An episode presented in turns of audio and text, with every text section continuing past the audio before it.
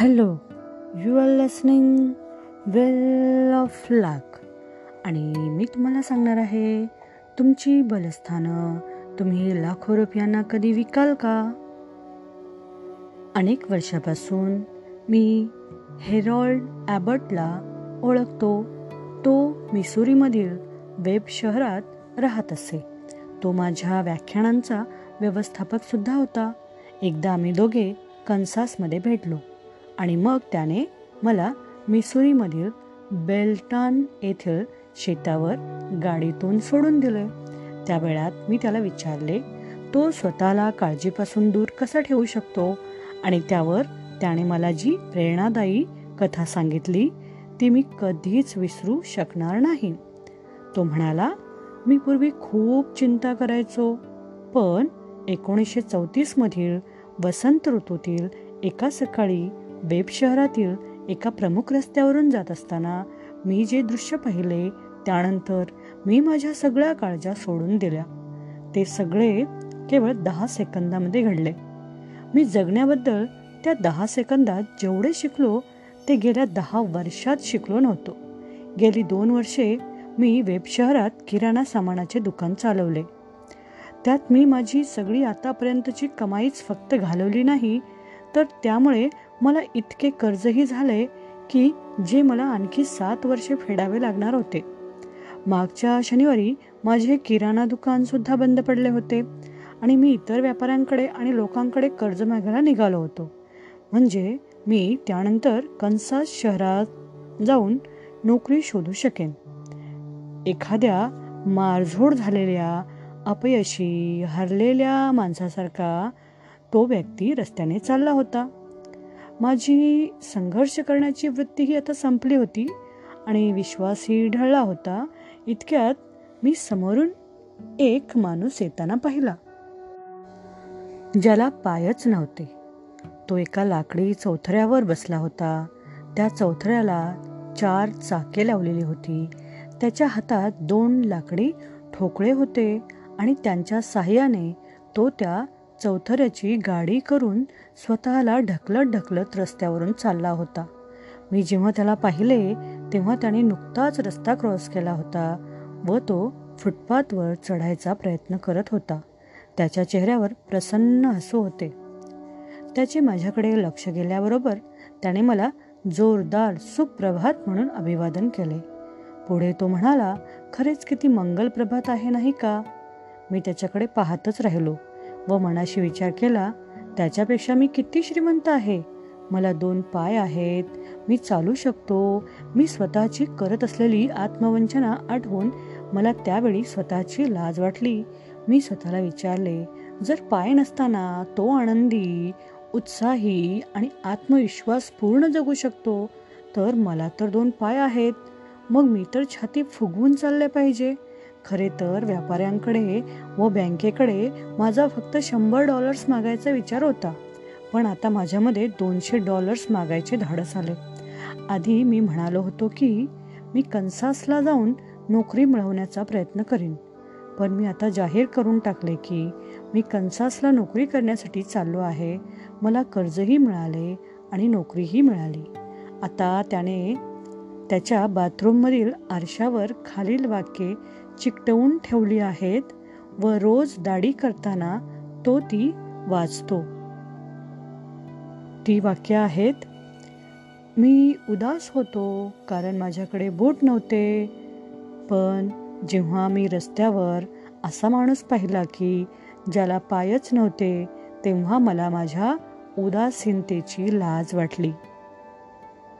परत एकदा मी ती वाक्ये तुमच्यासाठी वाचून दाखवते. मी उदास होतो कारण माझ्याकडे बूट नव्हते. पण जेव्हा मी रस्त्यावर असा माणूस पाहिला की ज्याला पायच नव्हते तेव्हा मला माझ्या उदासीनतेची लाज वाटली. मी एकदा एडी रिकेन बॅकरला विचारले जेव्हा पॅसिफिक महासागरात तुझ्या सहकाऱ्यांबरोबर तू तराफ्यात एकवीस दिवसापर्यंत निराशेच्या गर्तेत वाहून गेला होतास त्या प्रसंगातून तू सगळ्यात मोठा कोणता धडा शिकलास? त्यावर तो म्हणाला त्या अनुभवावरून मी सगळ्यात महत्त्वाचे काय शिकलो असेल? तर जर तुम्हाला ताजे शुद्ध पाणी प्यायला असेल आणि जेवणाच्या वेळेस अन्न उपलब्ध असेल तर तुम्हाला कधीही कशाविषयी तक्रार करण्याचे कारण नाही. टाईम मासिकामध्ये एका जवानाबद्दल एक लेख आला होता. तो गौडळ कॅना येथे जखमी झाला तेव्हा त्याच्या घशामध्ये काही कठीण पदार्थाचे तुकडे अडकले होते. त्याचे सात वेळा ब्लड ट्रान्सफ्युजनसुद्धा केले गेले. त्याने डॉक्टरांना लिहून विचारले मी जगेन का? डॉक्टरांनी होय असे उत्तर दिले मी बोलू शकेन का? असे त्याने पुन्हा लिहून विचारले. डॉक्टर म्हणाले होय. मग त्याने पुन्हा चिठ्ठी लिहिली. मग मूर्खासारखा मी कशाची काळजी करतो आहे?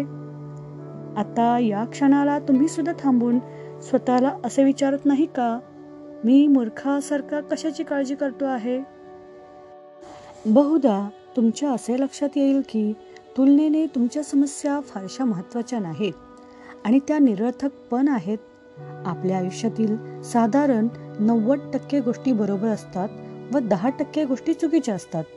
जर आपल्याला आनंदी व्हायचे असेल तर आपण नव्वद टक्के बरोबर गोष्टीवर आपले लक्ष केंद्रित केले पाहिजे व दहा टक्के चुकीच्या गोष्टीकडे दुर्लक्ष केले पाहिजे.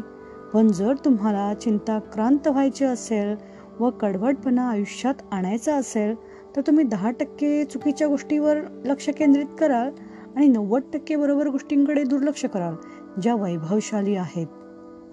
इंग्लंडमधील क्रॉम्बेलियन चर्चच्या एके अनेक भिंतीवर थिंक अँड थँक हे दोन शब्द कोरून ठेवलेले आहेत.